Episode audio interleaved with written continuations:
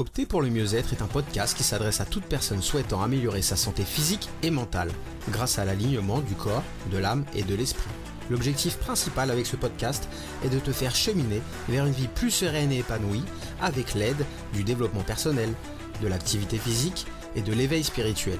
Si tu souhaites te réconcilier avec ton corps, te mettre ou te remettre en forme, clarifier tes pensées et tes désirs, travailler pour mieux comprendre et gérer tes émotions, t'initier à la spiritualité, comprendre le lien entre ton corps et ton esprit, alors ce podcast est fait pour toi.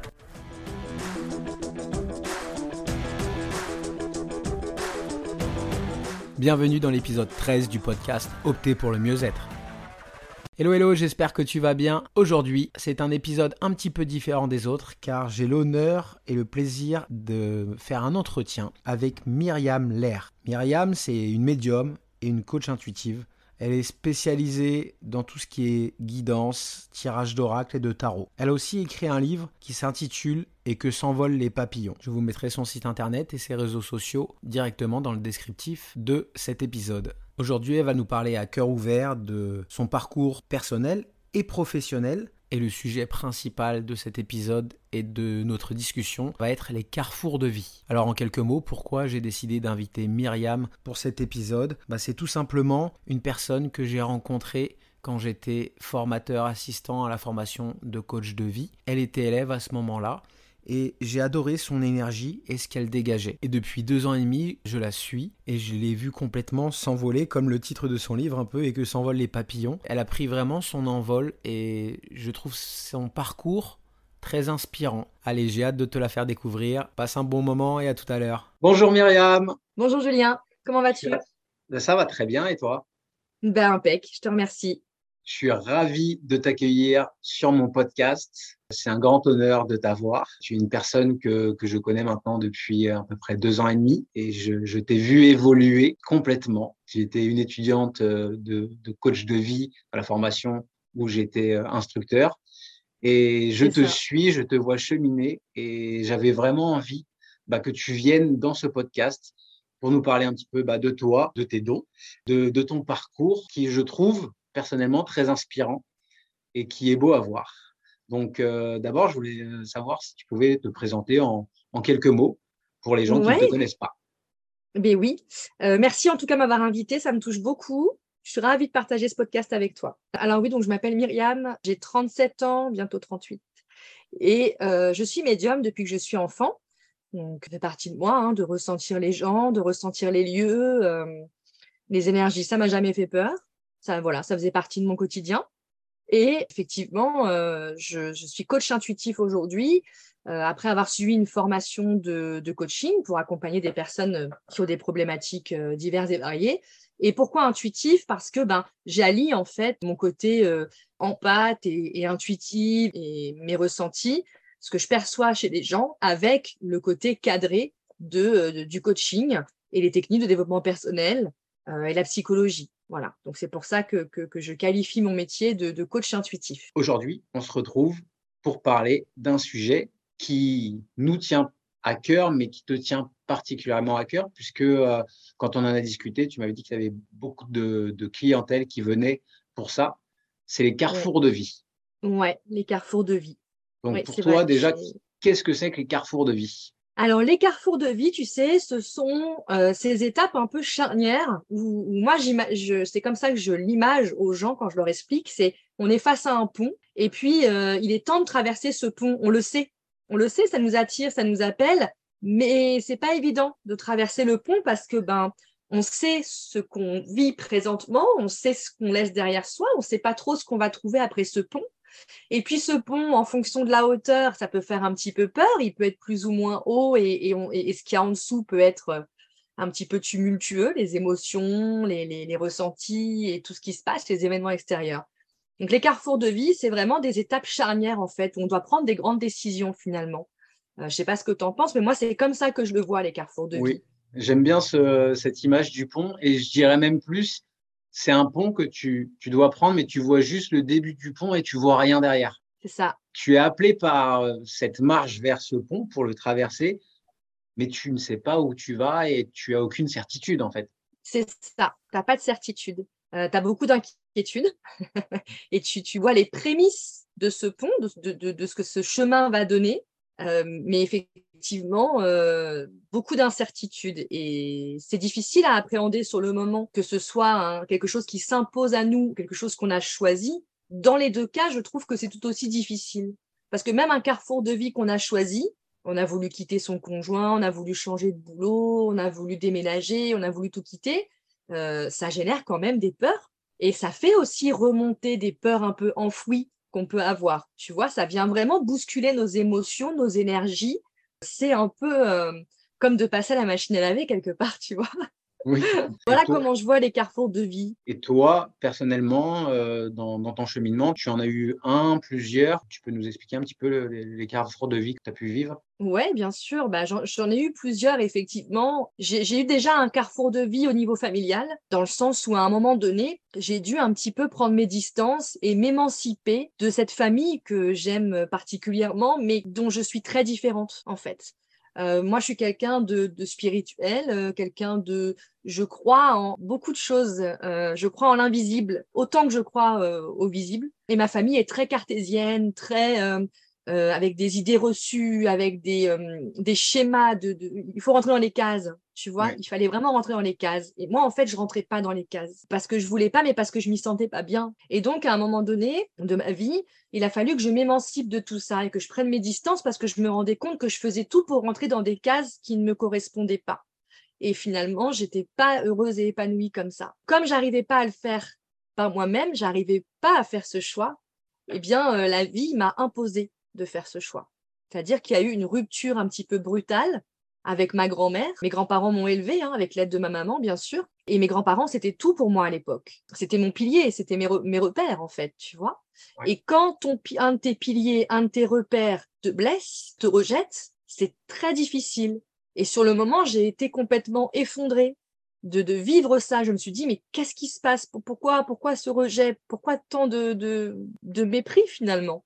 Des choix de vie que je pouvais faire et de choses de conflits familiaux auxquels je voulais pas prendre part. C'est parti de là. Et en fait, après avoir été hyper malheureuse de cette situation, de ce que moi, en tout cas, j'ai vécu comme un rejet, je me suis dit, Myriam, peut-être que c'est pour que tu comprennes qu'il est temps de t'émanciper et que tu prennes un peu de ton envol, quoi. Ça veut pas dire ne plus leur parler. Ça veut juste te dire prendre de la distance. On m'a imposé de prendre de la distance. Et au final, plus les semaines passaient et plus je me rendais compte que ça me faisait du bien de moins les voir et de moins les avoir au téléphone, tu vois, parce que j'avais plus affaire à un discours qui ne me correspondait pas, j'avais plus à essayer de meubler, de rentrer dans les cases, de leur faire plaisir, j'avais plus à faire ça. Et le fait de ne plus avoir à le faire, ça me faisait du bien, tu vois. Ça me fait penser à l'enfant qui s'émancipe et qui devient jeune femme et qui fait sa propre route et son propre chemin et qui prend ce pont. C'est ça. Toute seule, qui avait sa famille et dans un côté du pont.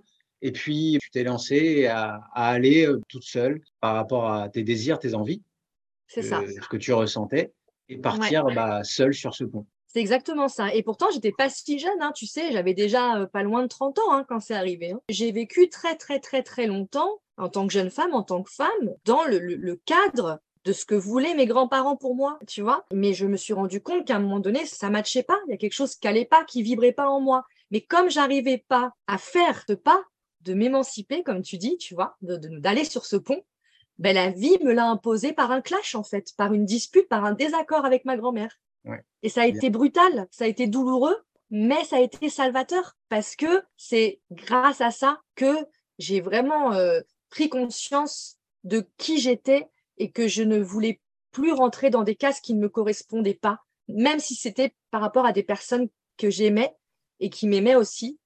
À un moment donné, on a le droit de dire je vous aime, mais je rentre pas dans le moule que vous voulez pour moi. Je vois très bien. Ça fait écho avec une partie de mon histoire qui c'est complètement différent, parce que toi, on peut voir que ça vient un peu de l'extérieur, c'est le côté familial. Mmh. Moi, c'est quand j'ai eu l'éveil spirituel. Pendant la formation de coach, quand j'étais étudiant aussi, j'ai pris une grosse claque. Je ne saurais même pas dire si ça vient de l'intérieur ou de l'extérieur. C'est un peu des deux, en fait. J'ai comme eu pas le choix et c'était pas de mon intention. Donc, c'est, on va dire, j'appelle ça l'univers, la vie, qui au bout d'un moment, peut-être qu'il m'a fait des signes et que je n'ai pas vu, que je n'ai pas entendu, que je n'ai pas compris. Et il m'a dit, boum, tu vas manger ça. Donc, c'était en moi, mais il y a quelque chose qui ne se libérait pas comme toi. Au bout d'un moment, c'était… tu étais un peu comme enchaîné dans cette famille-là. Au fur et à mesure, tu ne voulais plus ça, tu ne voulais plus cette vie-là et cet attachement, donc tu as enlevé ces chaînes, on va dire. Et je le vois de mon côté un petit peu, voilà, ce côté où de changement vraiment et de carrefour de vie où je ne savais pas ce qui m'est tombé dessus et ma vie a complètement changé à partir de cet éveil spirituel. Et en gros, c'est la spiritualité, je la mettais vraiment loin de moi. J'ai eu beaucoup de personnes dans ma vie qui sont venues très ouvertes au niveau spirituel, qui ont essayé de me faire comprendre des choses, mais oui, mais non. En fait, ça faisait rebond sur moi. Donc, j'ai l'impression qu'au bout d'un moment, tu vois, c'est ce pont, moi, je le voyais, mais bon, je dis, bon, ce n'est pas vraiment pour moi. Et l'univers, moi, je crois au destin et au chemin de vie. Elle dit, bon, mon gars, tu ne veux pas y aller, on va te pousser. Donc, il y a quelque chose. C'est exactement ça. C'est-à-dire que, comme je dis souvent à mes consultants et consultantes, tant que tu ne voudras pas voir les signes et les événements qui se présentent à toi pour te mettre sur la voie, à un moment donné, ça va se faire de façon brutale. Parce que l'humain est comme ça aussi. L'humain, dans la majorité des cas, doit se retrouver face au mur pour agir, en fait. On est beaucoup comme ça. Hein. On le sait, on entend, on voit, mais on continue la route quand même. Et puis quand tu es face à un corner, on reste dans ce qu'on connaît, parce que l'inconnu fait peur. C'est ça. Quand on ne connaît pas, c'est vrai qu'on reste dans nos petites habitudes, et voilà, comme dans cette zone de confort, où on n'est pas forcément bien, mais on connaît le terrain. C'est ça, la zone de confort, même si elle est inconfortable, elle est rassurante. Exactement. Donc, comme on a vu, les carrefours de vie, ça peut venir soit de l'intérieur, de nous-mêmes et des choix, puis on va en parler aussi un petit peu après, soit du côté extérieur. Et puis déjà, rien que dans nos deux chemins de vie, on voit que toi, c'était ce que tu nous as partagé, ça vient plus de l'extérieur, du côté familial. Et puis que moi, c'est quelque chose d'un mix des deux, on va dire, je dirais. C'est ça. Voilà, quand tu as un carrefour de vie et une grande décision à prendre, selon toi, comment on peut y faire face? Tu vois, à contrario de l'exemple que j'ai donné, ce qui était un carrefour de vie extérieur, du coup, puisque ça s'est imposé à moi, il y a eu aussi des carrefours de vie intérieurs, où là, c'était un choix de ma part. Ouais. Donc, par exemple, quand j'ai quitté mon métier d'adjointe d'agence bancaire, donc métier très cartésien, très chiffre, très dans l'ego aussi et la superficialité, pour devenir coach intuitif, j'ai pris un virage quand même à 180 degrés, mais je le voulais. Je le voulais parce que viscéralement, ça vibrait en moi. Je sentais qu'il fallait que je fasse ça et je me sentais bien à le faire, tu vois. Donc, c'était un choix. Mais pour autant, même si c'était un choix, j'ai eu peur. J'ai eu peur. Je me suis posé 1 milliard de questions. J'ai parfois privilégié le mental, qui est un bouclier, le mental, finalement. Hein. Ça peut devenir chronophage si tu le laisses devenir plus qu'un bouclier. Si tu laisses devenir un conseiller, je peux dire un conseilleur? Tu peux dire ce que tu veux, mais oui, tu m'as comprise. On comprend ce que tu veux dire. Voilà, et là, il y a des moments où j'ai laissé le mental aussi prendre le dessus. Et en fait, ce qui s'est passé, pour te donner l'anecdote drôle ou pas, mais maintenant je préfère en rire, c'est qu'à l'époque où je cherchais à quitter la banque pour me lancer à mon compte et vivre de ce métier qui me passionne, donc c'était mon choix, d'accord, carrefour de vie choisi. Pour autant, je me posais 1 milliard de questions sur le côté pécunier. Dire comment je vais vivre, qu'est-ce que je vais faire, parce que je quitte une zone de confort. La banque, c'est quand même une sacrée zone de confort et plein d'avantages. Et je me posais tellement des questions, je faisais des calculs d'apothicaire, je me revois, je posais tout le temps sur mon cahier de brouillon des chiffres, enfin tu vois, je partais dans tous les sens, et des calculs, quoi. Et puis un jour, un matin d'ailleurs même, je suis réveillée par une douleur intense au niveau de mon rein, je sens une douleur me prendre et bref, je finis aux urgences et finalement j'avais un joli calcul rénal qui s'était installé, tu vois, et je me suis retrouvée en arrêt de travail. Donc en fait, l'univers, Dieu, peu importe après ce en quoi on croit, moi je dis l'univers, m'a imposé de faire une pause parce que je partais trop, j'écoutais trop mon mental, j'étais trop dans mes calculs d'apothicaire, je me posais 1 milliard de questions. Et comme je n'arrivais pas à me stopper, l'univers m'a stoppé physiquement. L'univers m'a dit « stop, cocotte ». C'est souvent comme ça, quand on est que drivé par le mental. Puis moi, je l'ai souvent partagé aussi dans mes épisodes. Et encore aujourd'hui, je le vois qu'il essaie toujours de reprendre le dessus. Si on n'écoute que le mental et qu'on n'écoute pas assez son cœur ou ses intuitions, ou pareil, peu importe comment on peut les appeler, c'est le corps qui va douiller, c'est le corps qui va prendre. C'est beaucoup de symptômes ou même des gens, j'ai mal au dos, j'ai des choses comme ça. Ça a un rapport avec quelque chose qu'on vit tout simplement et qu'on occulte. C'est ça. Et du coup, j'ai été obligée de me reposer et en me reposant physiquement, j'ai reposé mon esprit. Et, et puis j'ai compris que tous mes calculs d'apothicaire s'étaient vraiment transformés en calculs. Donc je me suis dit, stop Myriam, arrête de te prendre la tête. Et bizarrement, ou pas d'ailleurs, Il y a eu une synchronicité quelques jours après. Et la réponse est arrivée, Julien, je te promets, comme si un truc qui tombait du ciel. D'un coup, j'ai su comment faire. C'est pas une coïncidence, c'est quelque chose qui est tombé comme ça. J'ai entendu, il y a eu quelque chose dans ma tête qui m'a dit, bah, y a ça. Et là, il y a une lumière qui s'est allumée. J'ai appelé l'organisme en question qui a répondu à mes questions. Ça m'a confirmé ce que je devais faire, tu vois. Dès que j'ai lâché, en fait, mentalement, les synchronicités, elles se sont mises en route. Mais le mental, c'est un peu notre gardien de ce qu'on connaît. Lui, il ne veut pas aller hors de cette zone de confort. Notre garde-fou. Exactement. Et beaucoup de tes clients, je suppose, et moi, j'ai beaucoup de clients qui sont drivés que par le mental. Et ils sentent bien qu'il y a quelque chose au fond d'eux. Et c'est pour ça qu'ils viennent nous consulter pour avancer sur une certaine problématique ou sur des envies, des besoins, des choses comme ça, mais ils ne savent pas comment faire parce qu'ils sont complètement… Ils se sentent emprisonnés par lui. C'est ça. Et quand tu me parlais de chiffres, ça me fait marrer parce que tu viens de la banque. Donc, c'est normal que tu étais parti sur ces chiffres. Et veux pas, on est tous comme ça à dire « oui, je veux changer ou évoluer ma carrière » puisque toi, ça fait un virage à 180 degrés comme tu le dis. Moi, c'est une évolution de coach sportif où je gagnais très bien ma vie, à partir sur du coaching de vie, puis de plus en plus aller sur du coaching, on va dire, holistique. Et c'est partir sur l'inconnu. Et mon mental, il me disait « mais non, mais aujourd'hui, tu vis bien, tu gagnes bien ta vie. Pourquoi tu veux aller par là ?» Mais en fait, c'est qu'il y a quelque chose en moi qui était fort et puissant et qui ne voulait plus de cette partie de vie-là et qui avait envie de partir à l'aventure sur ça parce que ça m'appelait. C'est quelque chose qui n'est pas palpable, mais qui est en moi. Tu vois, c'est comme une espèce de feu intérieur et qui monte. Au bout d'un moment, tu vas le comprendre, ou ton corps, il va manger, puis tu vas pas avoir le choix de toute façon.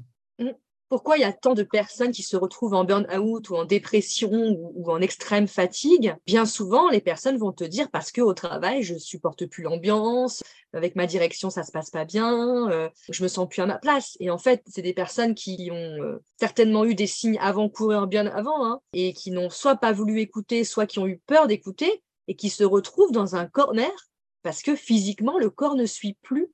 Il a été trop sollicité par le stress, par les questions, par le mental et par les peurs. Et du coup, à un moment donné, l'univers te met en pause. Tu es obligé, sinon c'est la soupape qui explose, quoi. Complètement. Et c'est dans ces moments-là, c'est dans un moment où tu es dans un corner que tu prends les meilleures décisions de ta vie. Oui, ça c'est sûr. Toujours. Quand tu es au pied du mur. Tu es au pied du mur. Comme tu es au pied du mur, tu réfléchis autrement, tu n'as pas le choix en fait. Tu n'as pas le choix d'étudier toutes les possibilités qui s'offrent à toi puisque tu es au pied du mur. Voilà, tu peux pas… Quand on dit on est au fond du trou, on ne peut que remonter. Bah oui, tu ne peux pas creuser plus, quoi. Ah bah non, tu es au bout du chemin. Tu ne peux que trouver un moyen d'escalader la paroi. Et la question que nos clients peuvent souvent poser ou qu'on peut se poser, c'est comment savoir que c'est le bon choix? C'est une question très mentale, ça. Là, c'est pas facile. Comment savoir que c'est le bon choix? Je vais être honnête, je suis pas sûre que tu puisses savoir à 100% que c'est le bon choix. Parce que tu auras toujours un petit peu de doute ou d'événements extérieurs ou même de personnes qui vont venir un petit peu te dire « mais t'es sûre ?» Tu auras toujours un petit peu d'éléments extérieurs qui vont venir parasiter ta décision qui venait du cœur, tu vois. Donc après, la certitude, pour moi, elle naît de l'incertitude. C'est-à-dire que c'est… Le cœur, il ne se trompe pas. Le cœur, il connaît le chemin. Donc, quand ça vibre en toi, comme tu parlais tout à l'heure de feu intérieur, en fait, c'est ton âme. Hein. C'est ton âme qui t'appelle. C'est ton essence profonde. C'est qui tu es profondément qui t'appelle. Et c'est un peu comme cette intuition que parfois on peut avoir dans une situation où quand on rencontre quelqu'un, on se dit « c'est pas pour rien ». Eh bien, c'est ça qu'il faut écouter plus souvent, cette petite voix finalement que l'on a, qui est notre meilleur guide. Parce que le mental, certes, te laissera toujours en sécurité, mais tu ne feras pas grand-chose finalement parce que tu resteras toujours dans une zone de confort qui ne te fera pas aller de l'avant. Tu avanceras doucement. Tu vivotes. J'ai l'impression que tu vivotes, mais tu ne vis pas. Tu n'expérimentes pas. Et, c'est ça. Et ton âme, elle est venue, elle s'est incarnée dans ton corps pour expérimenter, pour vivre. Expérimenter. Et en fait, là, il y a comme un problème entre le contrat de début.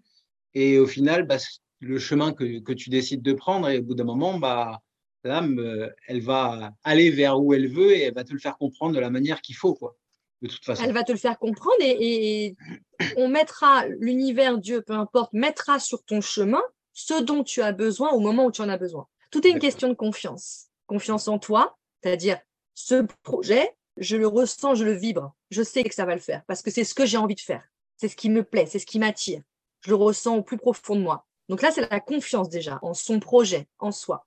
Et il y a la confiance en cette force supérieure qui veille sur nous, peu importe ce qu'elle est, peu importe comment chacun la qualifie. Cette croyance que finalement, tu es soutenu et on va mettre sur ton chemin ce dont tu as besoin au moment où tu en as besoin. Et dès lors où tu as cette confiance à la fois dans ce que tu vis, dans ce que tu ressens, et cette confiance en cette force supérieure, tu avances plus sereinement. Et tu le vois, il y a des choses qui se mettent en place au fur et à mesure et tu te dis, mais là, c'est pas le hasard en fait. C'est-à-dire que j'avais besoin de ça, j'avais besoin par exemple d'un peu d'argent pour concrétiser mon projet et d'un seul coup, il y a une porte qui s'ouvre, soit j'ai une rentrée d'argent, soit on me dit tel organisme peut vous accompagner sur votre projet. C'est ce qu'on appelle des synchronicités. Et les gens vont souvent dire, bah, par hasard, je suis tombée sur une annonce, je suis tombée sur ça. Et ils sont contents hein, parce que ça répond à leurs besoins. Ils se disent, ouais, super, le hasard a bien fait les choses. C'est une synchronicité parce que tu avais confiance en ce que tu voulais faire à cet instant. Tu avais la confiance que ça peut marcher. Et donc, on t'a mis sur ton chemin ce dont tu avais besoin pour te dire, c'est OK, vas-y, continue maintenant, continue ton chemin. On en parlait à un autre moment, mais le pouvoir des intentions. Et quand l'intention est juste, pure, est bonne pour toi, ça va se passer. Comment savoir que c'est le bon choix ? Je suis tout à fait d'accord avec toi. On ne le sait jamais. Et moi, ça me fait penser, quand je suis parti au Canada, quand j'avais 25 ans, j'allais dans un pays que je ne connaissais pas, alors que la plupart des gens me disaient, mais pars en vacances, voir si ça te plaît. Bah, non, j'ai le goût d'aventure, je sais pas, ça m'appelle, c'est comme ça. Et puis, on verra bien. Si ça va pas, je reviendrai. Oui, mais là, j'avais mon travail, je gagnais correctement ma vie, j'avais ma clientèle. Tu vas quitter tout ça. J'ai aucune certitude. Juste, comme tu parlais, ce feu en moi et ce goût de l'aventure. Et puis, à ce moment-là, j'avais pas forcément une grande estime de moi, mais paradoxalement, j'avais une grosse confiance en moi. C'est ce qui m'a poussé de dire, bah, go, de toute façon, expérimente, puis tu verras bien. C'est toujours ça, quand t'as des gros carrefours de vie et que tu prends une décision, tu vas jamais avoir tout le monde qui est unanime derrière toi, c'est génial, bravo, etc. Quand je suis parti au Canada, beaucoup de gens autour de moi disaient que c'était une connerie. Et quand j'ai quitté le Canada pour aller en France, bah, les gens, ils n'ont pas compris pourquoi tu reviens en France. Ça faisait 10 ans, j'avais monté mon entreprise au Canada, où je montais des salles de sport dans les grosses entreprises, tout ça. J'avais des super amis qui sont encore, on va dire, dans mes meilleurs amis qui sont là-bas. Alors, ils me manquent beaucoup, mais il faut faire des choix de vie. Et souvent, quand tu vas faire ces grandes décisions, tu vas être seul et tu vas souvent pas avoir l'unanimité autour de toi, parce que les gens, ils t'aiment et en fait, ils veulent juste que tu restes dans ce qui est confortable, dans ce qui est sécure pour toi. Donc, c'est de l'amour. Mais il faut aller au-delà de tout ça, il faut aller vraiment à l'intérieur de soi pour savoir quels sont tes désirs, quelles sont tes envies et de foncer après. Puisque tu vis pour toi, bien sûr que tu es là pour tes proches, etc. Mais tu ne laisses pas driver ta vie par les autres, en fait. Tu vois ce que je veux dire ? C'est ça. Mais je rebondis sur ce que tu disais par rapport aux certitudes que tu avais quand tu es parti au Canada. En fait, tu n'avais pas la certitude du résultat, mais tu avais la certitude qu'à l'instant T, c'est ce que tu devais faire. Exactement. Et tu vois, c'est un petit peu comme une relation. Quand on rencontre quelqu'un, un partenaire ou une partenaire de vie, sur le moment, on a la certitude que c'est une rencontre importante. On a la certitude qu'on est bien avec lui ou avec elle. On a la certitude qu'on a envie d'apprendre à la connaître davantage. On en est sûr de ça. Mais on n'a pas la certitude de ce que ça va donner. On n'a pas la certitude qu'on va construire ensemble, qu'on va rester 5 ans, 10 ans ensemble. Ça, on n'a pas ces certitudes-là. Et dans la vie professionnelle ou dans ces grandes étapes de vie, ces grands carrefours de vie, quand on est face à ce choix, il faut bien se mettre en tête que la certitude du résultat, on ne l'a pas à 100%. Mais il faut se baser et il faut s'appuyer sur les certitudes que l'on a à l'instant T. Les certitudes profondes, celles-là, elles sont là, elles sont présentes. C'est du factuel, on les ressent. Donc, il faut se baser sur elles. Mais est-ce que ce n'est pas la beauté de la vie, tout simplement ? Si on avait plein de certitudes, c'était comme si le jeu était déjà joué. Tu vois ce que je veux dire ? C'est ça. Mmh. La beauté de la vie, c'est l'inconnu. C'est la surprise. Exactement. C'est ça. Donc, c'est vraiment ça. Important, quand vous avez quelque chose qui vibre en vous, on peut parler des signes, des synchronicités, de l'appel de son cœur, de ses intuitions. Il faut oser le pour et le contre, mais si ça brûle à l'intérieur de vous, il faut y aller. Il faut y aller, peu importe contre vent et marée, je dirais même. Peu importe si tu as envie de le faire, mais que tu es enchaîné par tes peurs, casse-moi ces chaînes et va vivre, tout simplement. C'est ça. Vivre, c'est oser. Hein. Exactement. Donc, qu'est-ce que tu pourrais, pour finir, pour nos auditeurs, donner comme conseil pour ces personnes qui sont à un carrefour de leur vie, qui sont à un questionnement très important? Est-ce que je dois faire ça ou ça? Qu'est-ce que tu pourrais nous dire par rapport à ça? Bien, je pense que quand on est à un carrefour de vie, déjà, il ne faut pas oublier que c'est sûrement pas le premier. Il y en a eu d'autres avant, mais on oublie vite. On oublie vite, mais il y en a déjà eu avant des carrefours de vie. Le fait simplement de grandir, c'est des carrefours de vie. De passer d'enfant à adolescent, d'adolescent à jeune adulte, c'est des carrefours de vie. S'émanciper de ses parents, de se mettre en couple, c'est des carrefours de vie, tout ça. Mais ça passe inaperçu parce qu'on l'a fait et on a subi le move, en fait. Perfect. Donc, quand on est face à un carrefour de vie, déjà se dire « j'en ai fait d'autres avant et j'en suis capable ». Et effectivement, et je rejoins ce que tu disais, c'est s'écouter, c'est ressentir en soi. Et si ça vibre, si ça brûle profondément, si on ressent qu'il se passe quelque chose, c'est viscéral, alors en général, on se trompe pas. On se trompe pas parce que on ressent à l'intérieur qu'il se passe quelque chose et qu'on a une sorte d'appel auquel on doit répondre. Et que de toute façon, si on n'y répond pas maintenant, à un moment donné, ce sera remis sur notre chemin jusqu'à ce qu'on y réponde. Et plus on va attendre pour prendre ce pont, plus ce sera difficile de le prendre. Plus la vie va te faire un changement violent. Si ça ne vient pas de toi-même, la vie va faire que ça va venir et ça ne sera pas forcément les plus agréables. C'est ça, exactement ça. Donc, autant prendre le temps de regarder ce pont et de se dire, il est là, donc je tente l'aventure. La vie, c'est une aventure. Moi, je vois ça comme un quai de gare, la vie, tu vois. Il y a le train qui passe. Donc, soit tu montes dans le train, tu tentes l'aventure, soit tu restes sur le quai et tu regardes le train passer avec ces gens qui partent à l'aventure. Exactement. Donc, aller vers ses désirs, ses envies, ses besoins, s'écouter. Et s'écouter. Merci beaucoup, Myriam. C'était un plaisir de t'avoir pour ce premier duo, on va dire. C'est quelque chose qui me tenait à cœur, de pas juste dans mon podcast avoir ma manière de voir les choses. En tous les cas, un grand merci à toi. Je t'embrasse fort et puis je te dis à très vite. Merci à toi, Julien. C'était un chouette moment. Merci beaucoup. Avec plaisir. À bientôt. Voilà, c'est tout pour aujourd'hui. J'espère que ce nouveau format t'a plu. Il y en aura d'autres. J'ai pris beaucoup de plaisir à faire une interview. Je ne sais pas si c'est une interview, je dirais plus un partage sur un sujet précis. C'est vraiment très enrichissant. Moi, j'ai pris beaucoup de plaisir. Je te dis à la semaine prochaine. Prends soin de toi. Je te fais des bisous. Allez, bye bye.